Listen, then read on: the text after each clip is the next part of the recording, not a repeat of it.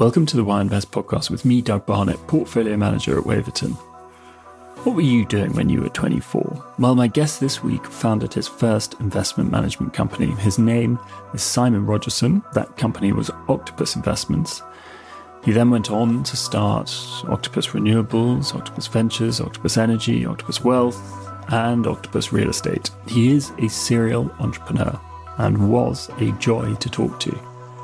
We discuss how he started his career, the purpose of his businesses, his disdain for jargon and bureaucracy, which are rife in the investment management and energy sectors. We also discuss what he looks for when he's hiring people, the values of his business, and how he and his team have achieved B Corp status. Before listening, I'd really recommend checking out their website at octopusgroup.com. He is a rock star in the entrepreneurial world. So, without further ado, this is the Why Invest podcast. Simon Rogerson, welcome to the podcast. Simon, how did you start your career? Uh, well, if we go right back to the very beginning, my first job was actually door to door sales for a company called Betterware, where I went locally in the neighborhood I used to live in selling household appliances and equipment. Uh, this was before I started at university. And then I went from that job to my degree. I went up to St Andrews University to read French, but actually largely to play golf. And then after I graduated from St Andrews, I joined a very large fund management company called Mercury Asset Management, which became Merrill Lynch Investment Managers, is now part of BlackRock. And I was there for about two and a bit years. Uh, it was a brilliant business full of really smart people, including the smartest person I've ever worked with to this day, actually 25 years later, a guy called Pete Davis, who was just exceptional.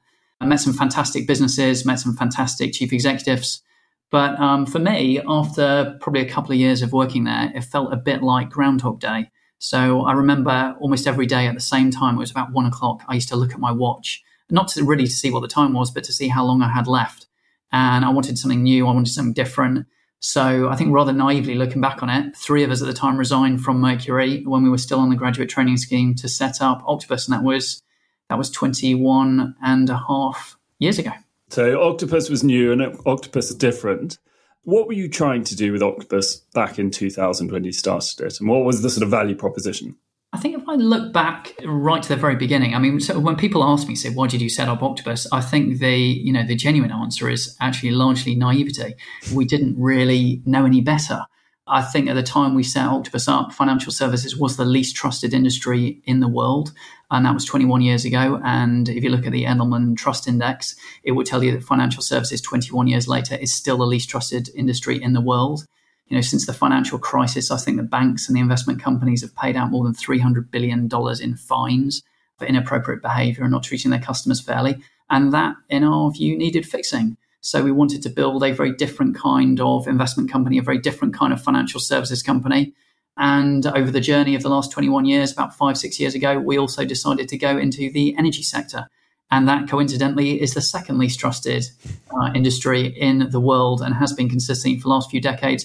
And these are industries that are typically defined by a whole heap of complexity. So they're very difficult for normal people to understand, whether that's the bill as an energy customer or the brochure for an investor in a fund because they tend to use jargon, they tend to use language that is not easily understood. And if you can't understand something, you definitely can't trust them. So we wanted to have a very different, a very fresh approach to investing, where we did what exactly what we say we're going to do, where we explain things really clearly, and we removed as much of the friction as was possible. And I hope that's what we've achieved over that time period. Well, we'll come back to energy and we'll come back to particularly your work in the renewable space. But staying on the sort of financial services side, why do you think it is so untrusted? And you know, is it related to the complexity? Is it related to higher returns that are generated in financial services? What do you think the sort of root cause of mistrust in the industry is? I think the language that people use is is unnecessarily complicated. So if you you know if you picked up a a, a one pager on a typical financial services product, an investment product, that one pager might talk about the European Stability Mechanism might talk about pair trading, alpha, correlation, and these are all terms that normal people do not understand. I mean, we have an internal thing at Octopus that we call the granny and granddad test, which is you're not allowed to send any piece of communication out to a customer if a granny or granddad who had not worked in financial services wouldn't understand it. And that seems pretty basic because if you can't understand something, you definitely can't trust it. I think that's the first problem. I think the second problem is I think often the incentives are wrong. Often for public companies, large companies, they will define their success through a single lens, and that single lens is profit. And so they will be self interested, they will be selfish, they will make decisions and take actions that are for, in their own interests rather than their clients' interests. And that creates uh, the wrong incentive. Often the, the incentives for management teams are too short termist and they're based off the bottom line of that business rather than the happiness of the customers or the loyalty of those customers. And so it breeds this cycle of behavior which uh, isn't okay. And when the customer's been on the receiving end of that for years and years and years, then they they start the conversation and they start the relationship being skeptical, understandably, and being cynical. And that I think is a real problem and a real issue. So, how can you help tackle that incentive argument and try and help to align the incentives of your clients you yourselves um, and your employees? Uh, okay, so um, I think there are there are lots lots of things you can do. I mean, so um, the first thing is you can make sure that all the people working in your business are shareholders. So I think owners of a business behave differently. I think they're more accountable to one another and to the end customer. I think they will hold the management team to account about not just what it does, but how it behaves. And I think great business is really simple. I think great business is simply about how you make your customers feel. And I think your incentive structures for your employees, how you pay people, how you reward them, should be based around those behaviors. And in our case, we have a really simple nine box grid. And on the y axis, we have the kind of what you do, so your functional skills, where you're able to score a one, a two, or a three, one being the best, three being the worst.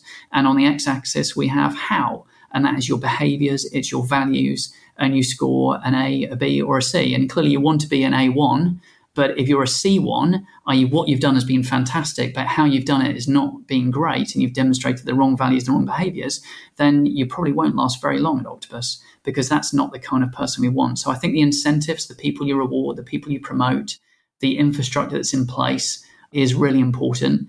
And I do think there are real benefits to being a private company. Being a private company allows you to make decisions over the very long term and not place as much regard to the interests of your shareholders versus other stakeholders for that business. I mean, one of the things that's quite different about Octopus is about six months ago, we became accredited as a B corporation. And a B Corp is so companies like Patagonia or Ben and Jerry's ice cream are B Corps. And what B Corps have done is they have changed their articles of association. The articles of association are things that govern how that business is, how your business is run. Uh, they've changed that so in you know in all almost all cases companies you legally have to put the interests of your shareholders first. Now b corps have chosen to change those articles to say that actually we're going to put the interests of all our stakeholders on an equal footing and that is your employees it's your customers it's your community it's the environment it's your shareholders. So you run the business in a very different way and it's much easier to do that as a private company than it is a public company where typically investors are judging you largely through the lens of profit. And when you have to make every decision based around profit, it means you tend to behave in a certain kind of way. And that's not normally in the same way you would as a private company where you can take a longer term view. Tell me about the application for becoming a B Corp. Is it B Corp accreditation? Is it a UK based thing or is it a global thing? Uh, it's a global thing. There are about 3,000 companies around the world that have done it. They're all signing up to, I guess, redefine what success looks like for a business, which is its broader contribution to society and all the stakeholders it serves. If I compare the process, it's a bit like doing the most complicated tax return in the world. So it took us 18 months to go through that process you have to score above 80 to be accredited as a B Corp. And this is on all kinds of levels. I think the average company, the median company in the UK, would score about 52. And we scored 94.2. But for us, there's a you know there's miles still to go. Patagonia, I think, scores about 150. And this is how you treat your communities, how you treat the environment, your shareholders, your employees, your customers. It just has a very different lens about what defines success for a business. And this, I think, is is a really key point and something that I've really thought long and hard about over the last four or five years. I have three children, so I speak to my children about, you know, the kind of companies they might want to work for. And broadly, I think the you know the the old world of maybe I'm going to become a banker, an accountant, a lawyer, and I'm going to earn lots of money. I think that's been replaced by people saying, look, I want to work for, I want to buy from, and I want to invest with good companies. And I say good almost in like inverted commas, you know, because I think people instinctively know what a good company looks like, and that is about how they treat the world around them, and that I think is absolutely key. And I think you know that the companies that generate the best returns for their investors over the coming decades will be the companies that get this. They instinctively do the right thing for all these different stakeholders. That's where you're going to generate the best returns. They are the companies people are going to want, want to work for, and they are the companies people want to be customers of. And that I think is absolutely key. That you know, the old world of having to make a choice between doing good and making money, that is very old fashioned, and I don't believe it anymore. To make the best returns, you need to invest in the best companies, and that's with a different lens. That's not just about profitability; it's about their view of the world and how they approach things. Are B Corps then the sort of destination for this enormous wave of ESG and impact investing that has sort of swept through our industry? Um, is the sort of codification and certification of these, I suppose, what are they, values or tests, the end point of ESG investment? Uh, I would say the very short answer to that is I would say yes because I think you know that one of the problems, and this is a typical, so the whole ESG impact, sustainability, responsible investment wave that's happening, which I think is fantastic. But um, unfortunately, financial services has done this in the way that financial services normally does. So what they've done is they've turned the impact and the story and the change you can bring about in the world. They change it from being a story, and people remember stories because it's exciting and it's interesting and it, and it plays to your emotion and the heart. They've turned it into something which just exists in people's brains. So they've turned impact into this Excel spreadsheet where they measure tons of carbon or number of trees or all kinds of things which are really difficult to engage with and really difficult to understand. And I think for B Corp, it has the foundation based around data, but it also requires you to bring it to life and uh, to behave in a certain kind of way. And I think it is behavior and it is stories that will change the world around you because it's the stories that people remember. That's what drives a change in people's behavior. And I think B Corp does it as well as anybody, actually. The process itself is quite arduous, but I think coming out the other end is a badge people are really proud of you know, tens of thousands of companies would like to be B Corps, but only 3,000 so far globally have met the standard that's required.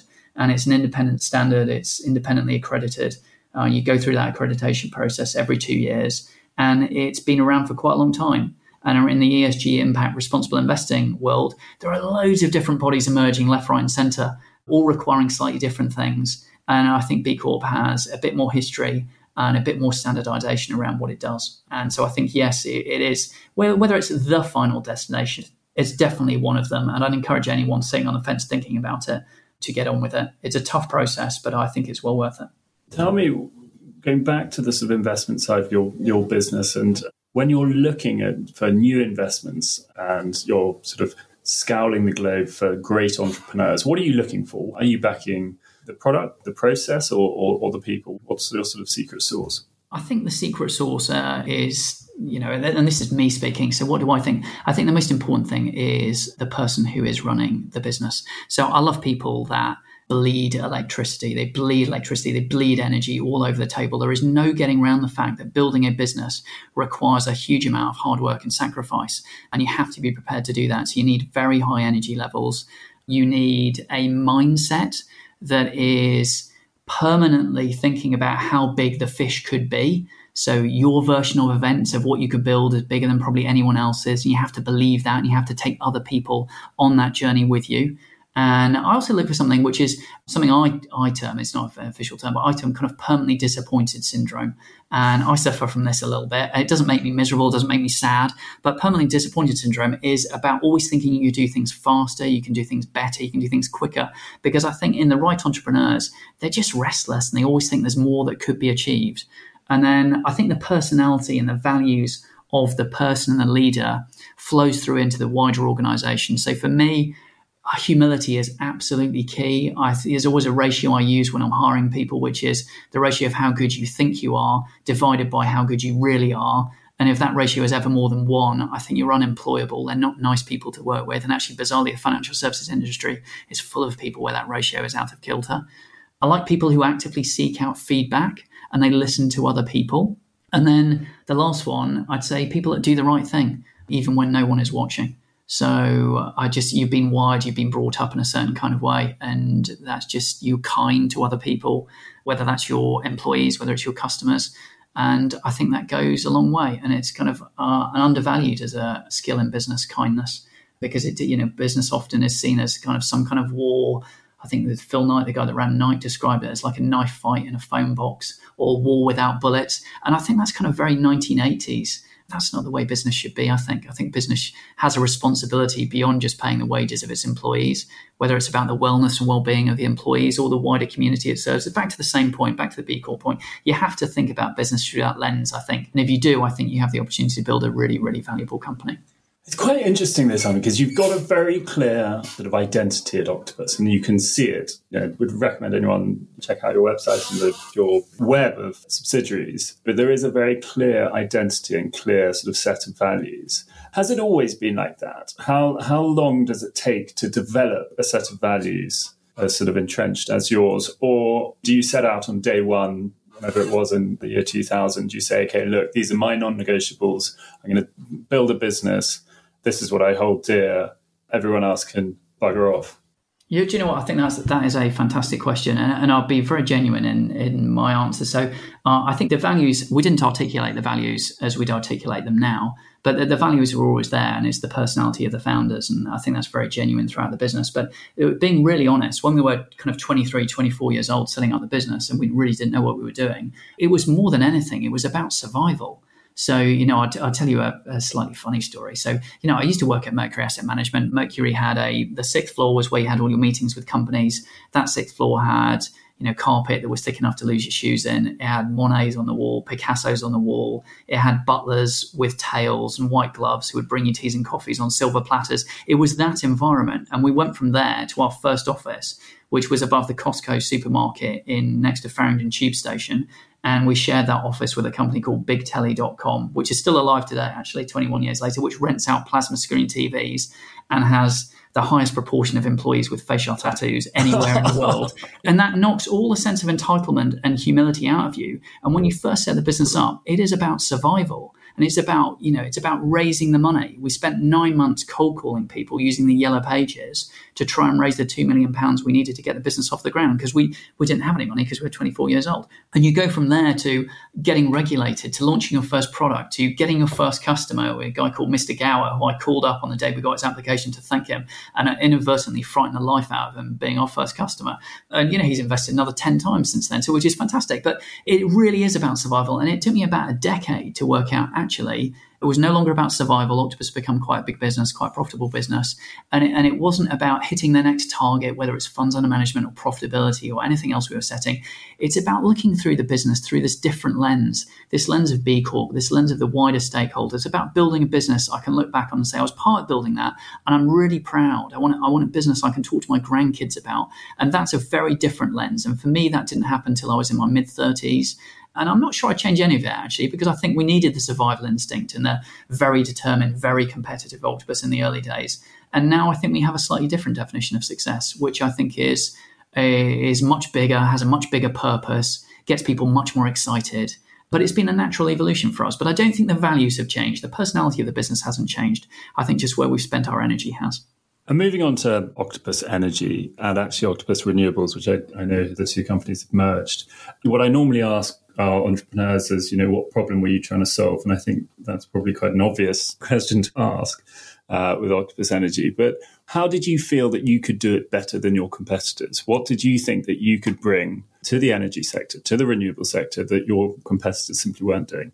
Uh, yeah, I'll, I'll, give you a bit of background to this first. So it was, you know, I think there's always serendipity. There's always a, a whole bunch of luck in building a business, and, and we've been very lucky over the last uh, twenty or so years. But I met a guy called Stuart Quickenden who um, ran uh, Boston Consulting Group in London, and he came in to see me, and I said, "Look, we're thinking about building something in the energy, building a business in the energy space because we think there are lots of parallels with financial services. It's broken, things aren't explained particularly well. Customers get a raw deal."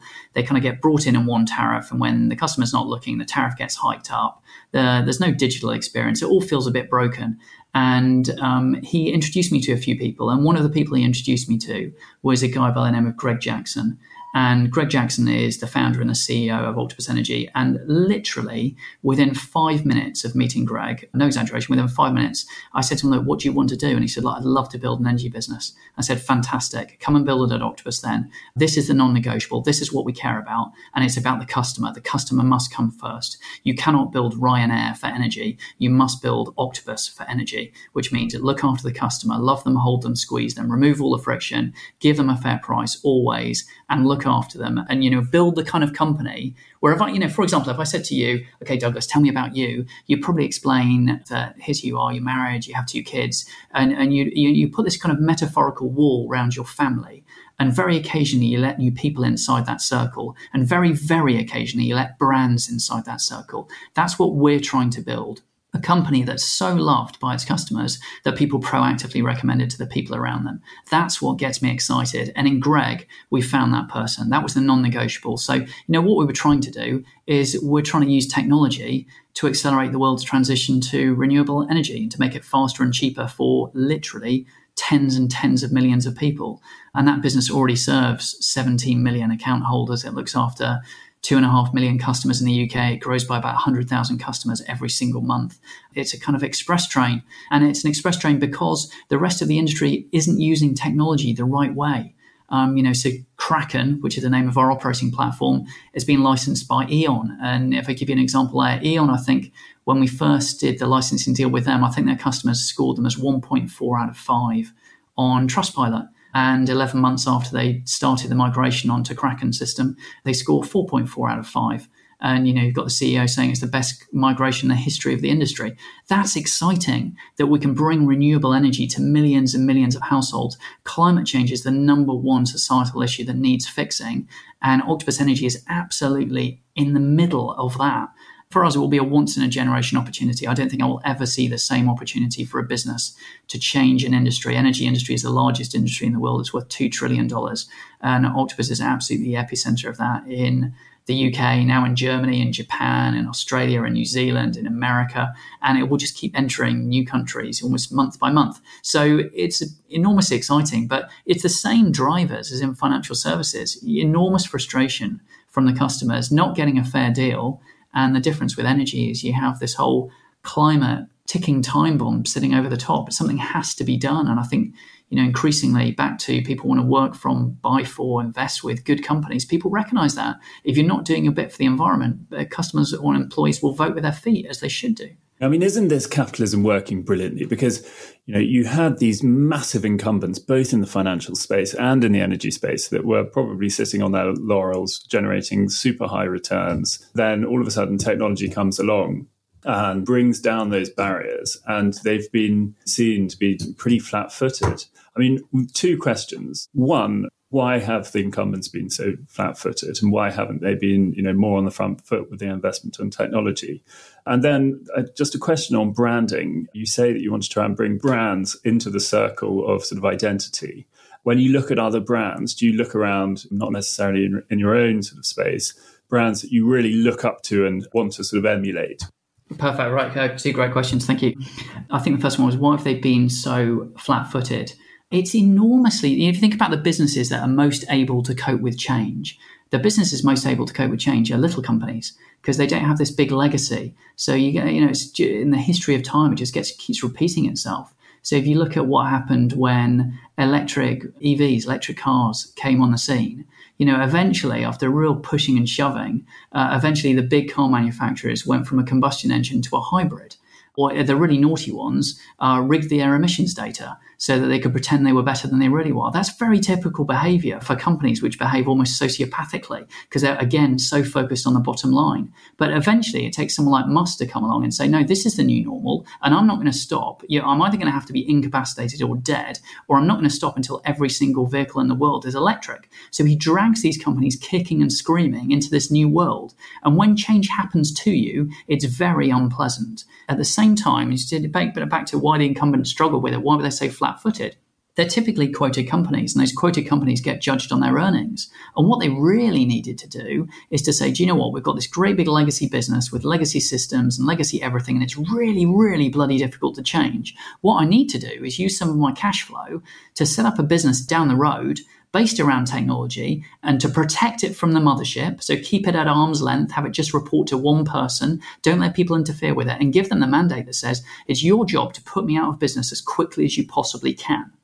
And that's a very, very brave thing to do. It would have been very brave for the banks to do it, very brave for the energy companies to do it.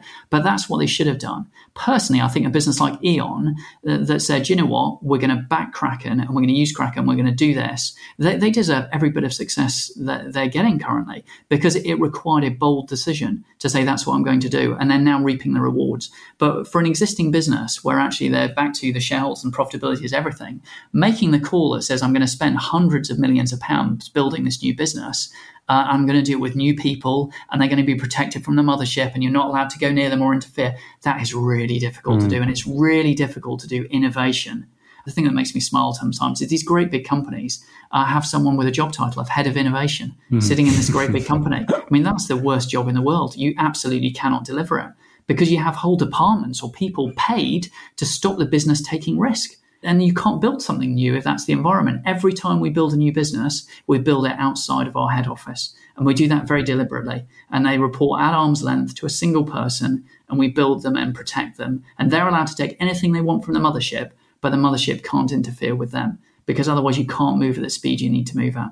And I think your second question was about other brands that I think do something really special. And this might just be my midlife crisis coming out now, but uh, the one the one that I'm going to talk about actually is I'm going to talk about Peloton because uh, I think Peloton has done something remarkable. So I think they're defining what kind of the new normal is of fitness, of gym, of engagement, and connection with customers, and making people feel part of a community. And, and that's the real power. I mean, you saw it in all kinds of things. People are tribal in how they think, whether that's on a on a country basis, on a football team, whether it's the church, whether it's a business, whether it's a community of fitness, anything like that. And Peloton has built this whole community, and I think they've done it absolutely brilliantly. Simon, what policies or procedures do you put in place in your businesses to make sure that you're not that flat footed incumbent? And I know you've talked about removal from the mothership. What else can you do to promote you know, innovation and to make sure that you, you know, don't get left behind? Okay, again, so this is something I feel quite strongly about, and I think I put this at the door, this failing at the door of the education system. So I think the education system, probably globally actually, but certainly in the UK, just squashes all kinds of imagination out of children. So they encourage kind of rote learning where you need to go and revise the same things, and failure becomes something which is bad. And then you go, you know, from big red crosses on your work, and then you hire people into your business and typically in financial services they're roughly the same kind of person. They've never failed at anything in their life probably not even failed their driving test. You know done well at school they've done well at university they've become accountants they've passed all these exams. And for me it's not really the risk of failure. It's the risk of embarrassment. That's what scares them. They hate looking foolish or silly in front of their colleagues. And for me, that's just entirely wrong. So if you're not prepared to make mistakes, you're not trying very hard, you're not going to advance very quickly as a business. So I've made literally hundreds and hundreds of mistakes. And I'd say, am I immune to those mistakes? I normally have to make the same mistake twice before I remember not to make it a third time, but it really helps because you take all those lessons you learn and you apply them to the next thing. And the thing is not to get hung up on those mistakes, not to feel embarrassed by them. So, you know, when we do make mistakes as a business, we, we talk about them quite openly and we share them. And if I make a mistake personally, then I will definitely share and explain to people, like, this is what I got wrong, this is why I think I got it wrong, and this is what we'll try to avoid it next time. And for me, it's just removing the stigma that's associated with failure. And, and that's so important because, you know, the education system, I think, has a lot to answer for. It gets that bit wrong. And then it doesn't teach people the skills they actually need in life. So whether it's about mental health, wellness, relationships, financial literacy, they're not really on the curriculum. They can tell you who won the Battle of 1066, but they can't tell you anything that actually matters. And that's a problem. And I think it, you know, business has to try and un- unravel that and give people the confidence to go out there, try new things, and mess a few things up. That's okay. It doesn't matter. Where do you think government sits in this transition from fossil fuels to renewable energy? What role should government play? Or do you think government should sort of back out and, and leave it to the private sector? Uh, no, I think you've got to do everything together, right? So charities do a whole lot to try and accelerate the the changes that are needed in society, whether it's inequality, whether it's climate change. Governments also they create the framework actually that businesses play within, and I, I think that's really important. I, I, do agree with you that I think the big change and the big driver has to come from business itself. They have the resources, they have the capital, they can affect the most change, and entrepreneurs ultimately are the agents of change. But governments have a role to play, and I use one example, which was you know our energy business. We went to the government government, when we first came into the market after being there about 18 months or so, we looked at the pricing tactics of the what were then the big six energy companies, and we uh, unveiled something we called tease and squeeze, where energy companies would bring customers in on one tariff, and then about 12 months later, they typically hike that tariff by about 30, 40 percent when the customer wasn't looking and it'll be buried somewhere on page two or three of the terms and conditions. And that is just not the way to behave. You know, if, if those companies were people, no one would be friends with them. They'd be in the corner of the room facing the other way. And I don't think that's okay. So we took it to the government and we said, look, uh, we took it to the press and we said, here's what's going on and everything else. And the government got behind it. And that's where the energy price cap came from, which is to make sure the difference between the best tariff you offered your customers and your variable tariff was only a certain amount so that people, customers, typically very loyal customers, uh, weren't being taken advantage of. Now, it's painful that the government or the regulator or, you know, the financial conduct authority in the world of financial services has to get involved and has to be the conscience of these businesses. But often that is the case. So I think absolutely the government has a role to play in that and whether it's kickstarting the UK's investment into solar, or whether it's thinking about electric heat pumps, or the electrification of transport or heating, these are all going to happen. They have to happen, and the change needs to be quick uh, and it needs to be radical. And governments absolutely have a role to play in that. Where do you think the UK government sits relative to its international peers, say the American? Uh, I think they're very good, actually. I think the UK has the most advanced and most regulated energy market probably in the world. So, the lovely thing for Octopus Energy is this becomes almost the test bed of forward thinking energy. And I think that's, again, why, you know, Octopus Energy now has two industry shareholders in it. Origin Energy invested largest energy company in Australia invested. Most latterly, Tokyo Gas, largest energy company in Japan, invested. And they did that because they can, you know, they scoured the globe saying, who is the company that can help us transform most quickly to this new future of renewable energy and how we do things? And they chose Octopus. And so I think, uh, you know, the reason, part of the reason they did that is because the framework we're playing within and what the UK allows us to do. So I think it's, you know, it's definitely something the, the UK leads on, actually. I think it's really powerful. Changing tack, when you're hiring your sort of analysts and your associates who are sort of coming out of university, what are you looking for? What's the sort of hiring process? What advice would you give to that cohort to make sure that they're sort of pointing in the right direction and put themselves head and shoulders above their competition? Well, first bit of advice, I will answer your question, but the first bit of advice is uh, I would say go and set your own company up when you ask somebody what you know why have you not set your own company up they always give you one of two reasons. The first is i haven't had the idea yet which i always think is a cop out. And you can steal someone else's idea and just execute it better. So i, I don't buy that one. Uh, and the, the, other reason is people say well, i've got too much to lose because often people will be married and they'll have children or wives or husbands. And I, that one i agree with. That's difficult. You know we set up a, a program at octopus called octopus springboard designed to encourage people to leave octopus with our backing take our money go and build a business and if it doesn't work they can come back again their old job. And we did that just to encourage entrepreneurship. But for people right at the very start of their career, they literally have nothing to lose and they will learn so much more. I've learned more in 20 years than I would think I would have done lifetimes working at an investment management company, just uh, investment company or an energy company, because you're building it yourself. And you know, I've got three children. I love my children to bits, and Octopus comes a very close second to how I think about my children. Having your own business just is just a totally different mindset. So that would be my biggest bit of advice. But for the people who are thinking about going into uh, the world of investments, you, you've got to do something you love right? So the first thing, if you want to be successful, you're going to have to work really, really hard. That's a fact. So, you know, the whole decision about, you know, whole conversation about work life balance and getting that bit right, I don't really agree with that. So I think if you find something you absolutely love, then it doesn't feel like work because you genuinely love it. Now, it turned out I didn't love uh, being a fund manager, which is why I kept looking at my watch at one o'clock every day. But you've got to find what your, where your passion is. So when you find your passion, stick with it and you'll be successful. If you can find your passion and have your own business in that industry, you'll be super successful. But for the people that want to go into investments, then you've got to be inquisitive. You've got to be people that love finding things out. When when someone says to me like, "How do you make money out of equities?"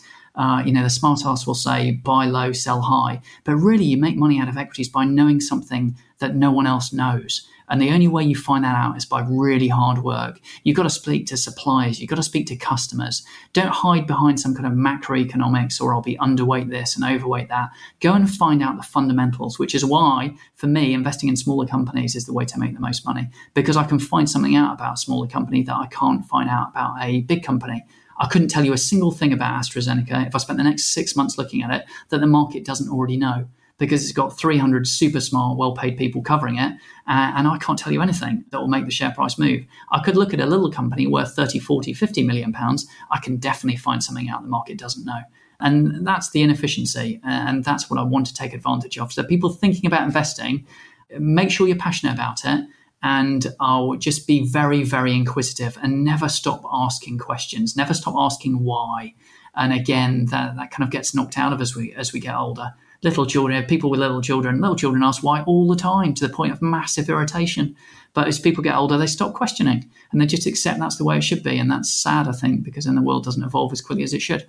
Well, I wonder then, Simon, you should have a third dimension on your employee sort of KPI sheet. You should have how, uh, you should have what, and then maybe you should have why, and introduce a why dimension for me, that gets covered under the how. We try and, you know, we have growth squads when we're looking at new products, and that could be new products that are getting launched. It could be processes that are getting challenged. So, yeah, absolutely, that is a big part of the values and behaviors we want to see because you, you want people who question. And very often, the people that are best placed to do that are the people that are closest to the customer. And they're often the people at the start of their career where they'll, they'll see what's going on, they'll hear what's going on. They're in a position to make changes and often it'll be the people in the middle of the organization they've been there a certain period of time and they think there's a set way of doing things and they're less able to change. So yeah i'm entirely with you. Why is always a good question.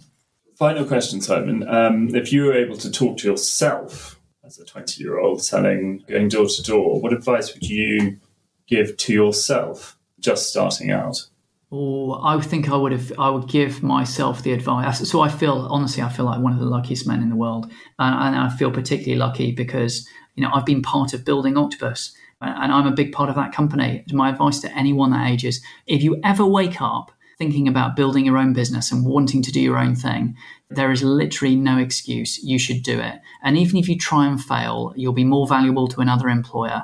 And do not get to the age of 50 or 60 or 70 where you're hanging up your boots, looking back with a regret, thinking, oh my goodness, I wish I'd, I wish I'd done that you hardly ever regret the things you do. You regret the things you don't do. You know, I feel very lucky. I almost fell into entrepreneurship and building businesses. But my advice to my 18 or 19 year old self would be go and work for yourself. And that might be three, four, five years learning from other people and then going to do it. And I might have chosen to do that in a slightly more entrepreneurial environment than Mercury Asset Management, fund management company.